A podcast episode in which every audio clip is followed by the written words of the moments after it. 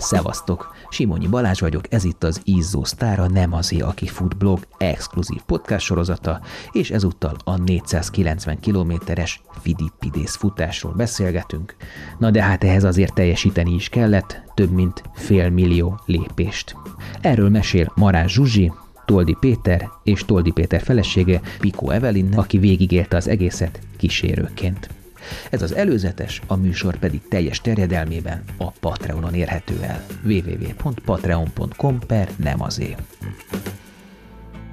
Soha nem gondoltam arra, hogy én valaha itt futni fogok, sőt, amikor hallottam a Spartatlan, hogy Bogár Jani visszamegy és megcsinálja ezt, akkor arra gondoltam, hogy hát ez mekkora hülyeség. Nem zselékkel szoktunk frissíteni, hanem próbálunk viszonylag normális élelmiszert, Hétköznap. hétköznapi élelmiszert. Mi volt a legváratlanabb, vagy leg, leg nem versenyhez illő élelmiszer, amit fogyasztott Peti?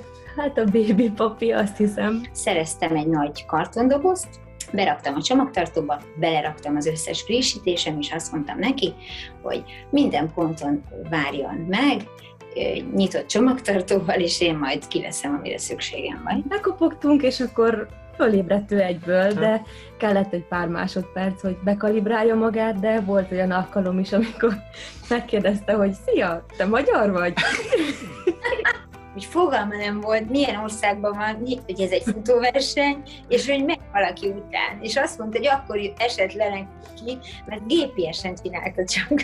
Mindig eltérő amplitúdóba jöttek a, a flow csúcsok, meg ezek a, ezek a mély hullámvölgyek. Én, én nem szabdaltam fel ö, a távot ö, fejben, én az egészre készültem. Szerencsére mindig csak egyikünkön látszott az, hogy megrogyik, megfárad, akkor, akkor tök jól lehetett manipulálni, vagy manipulálni, motiválni a másiknak. Hát megmanipulálni is azért. Hát Igen. bár, pozitív, pozitív értelemben, igen. Hát ez jó kis Tehát, elszólás volt, beszédes ez. olyannyira egyedül szeretett, meg szeret általában futni, hogy konkrétan zavarta, míg eleinte mondjuk sűrűbben látogattam meg egy ilyen hosszabb versenyen. És ezért is kezdtük el ezt, hogy az első 100 kilométeren nem nézek rá, utána csak 50 kilométerenként, hát a végén már 20 kilométerenként. Kijöttek, kipakoltak, átmentünk a csipszönyegen, összepakoltak és már mentek is. Tehát 9 órájuk volt a következő futóig. Ez tényleg nagyon demoralizáló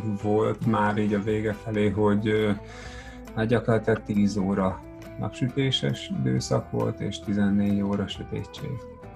Tehát amikor már minden bajod van, akkor már ez is, nem azt mondom, hogy zavaró, de hát nyilván egy, azért a melatonin szint az, az a, nagyon a mélyen, Mhm. nagyon mélyen volt. Ilyen tökéletesen sikerült versenyt, hogy, hogy egyszer sem gondolatban sem jött elő az, hogy mit keresek itt, és miért, miért kezdtem ezt el, és egyetem miért jöttem ide, meg ilyen, ezek nem.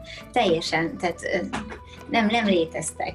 Szegény Péter rengeteget hallgatta tőlem, ahogy én úgy hangosan gondolkodva, hogy mindig kimondtam, hogy egyszerűen nem hiszem el, hogy így haladunk, és hogy ennyire semmi baj, problémánk nincsen, Gondolom az edzettségtől függően, meg iramtól függően nálam így 150-nél szokott előjönni, hogy akkor szépen beáll ilyen egészséges zsibbadásra az ember lába, meg ugye az ember feje is úgy nagyjából csak a, a, a, a futásra összpontosít.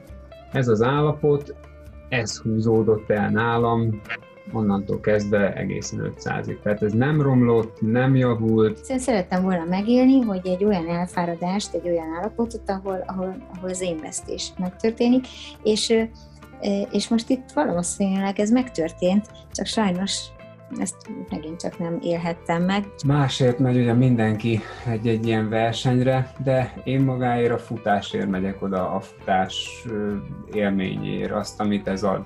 Azt itt azért ki lehetett élvezni, tehát arra nem lehetett panasz. Versenyrendezők ö, például, amikor vége van a versenynek, itt nem biztosítanak semmiféle ellátást, nincs a célban egy darab szék se, vagy talán egy volt, de de így elképzelem magam, amikor beérek itt egyedül a célba, majd elbotorkálok egyedül valahova a szállásomra, 490 km után leesett vérnyomással, ájuldozva, szóval Sokkal nagyobb irammal futsz meg egy, egy rövidebb versenyt, minél kisebb a táv, annál nagyobb az intenzitás, ez, ez, ez annál nagyobb nehézséget, meg terhelést jelent. Tehát ettől, hogy most egy oda-vissza megfut az ember, ettől a spártaton az még ugyanolyan kemény marad. Pontosan. Úgy voltam vele, vagy most, vagy soha.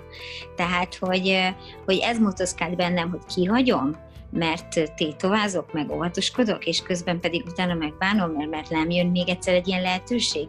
Ki tudja, jövőre leszek-e ilyen állapotban. Ez volt az előzetes, a teljes beszélgetés a Patreonon érhető el. Érdekel ez az adás, a jövőbeliek, az eddigi nagy interjúk, vagy a másik három tematikus futópodcastom, a Laza Tízes, a Büntetőkör és a Versenyközpont? Akkor szállj be a finanszírozásba, legyél támogatója a tíz éve fennálló blog és podcastok működésének, és férj hozzá további extra tartalmakhoz is írott, vizuális vagy hangi formában, amik a futás vonzás körzetében levő izgalmas és értékes alakokról, témákról készülnek www.patreon.com per nem azé.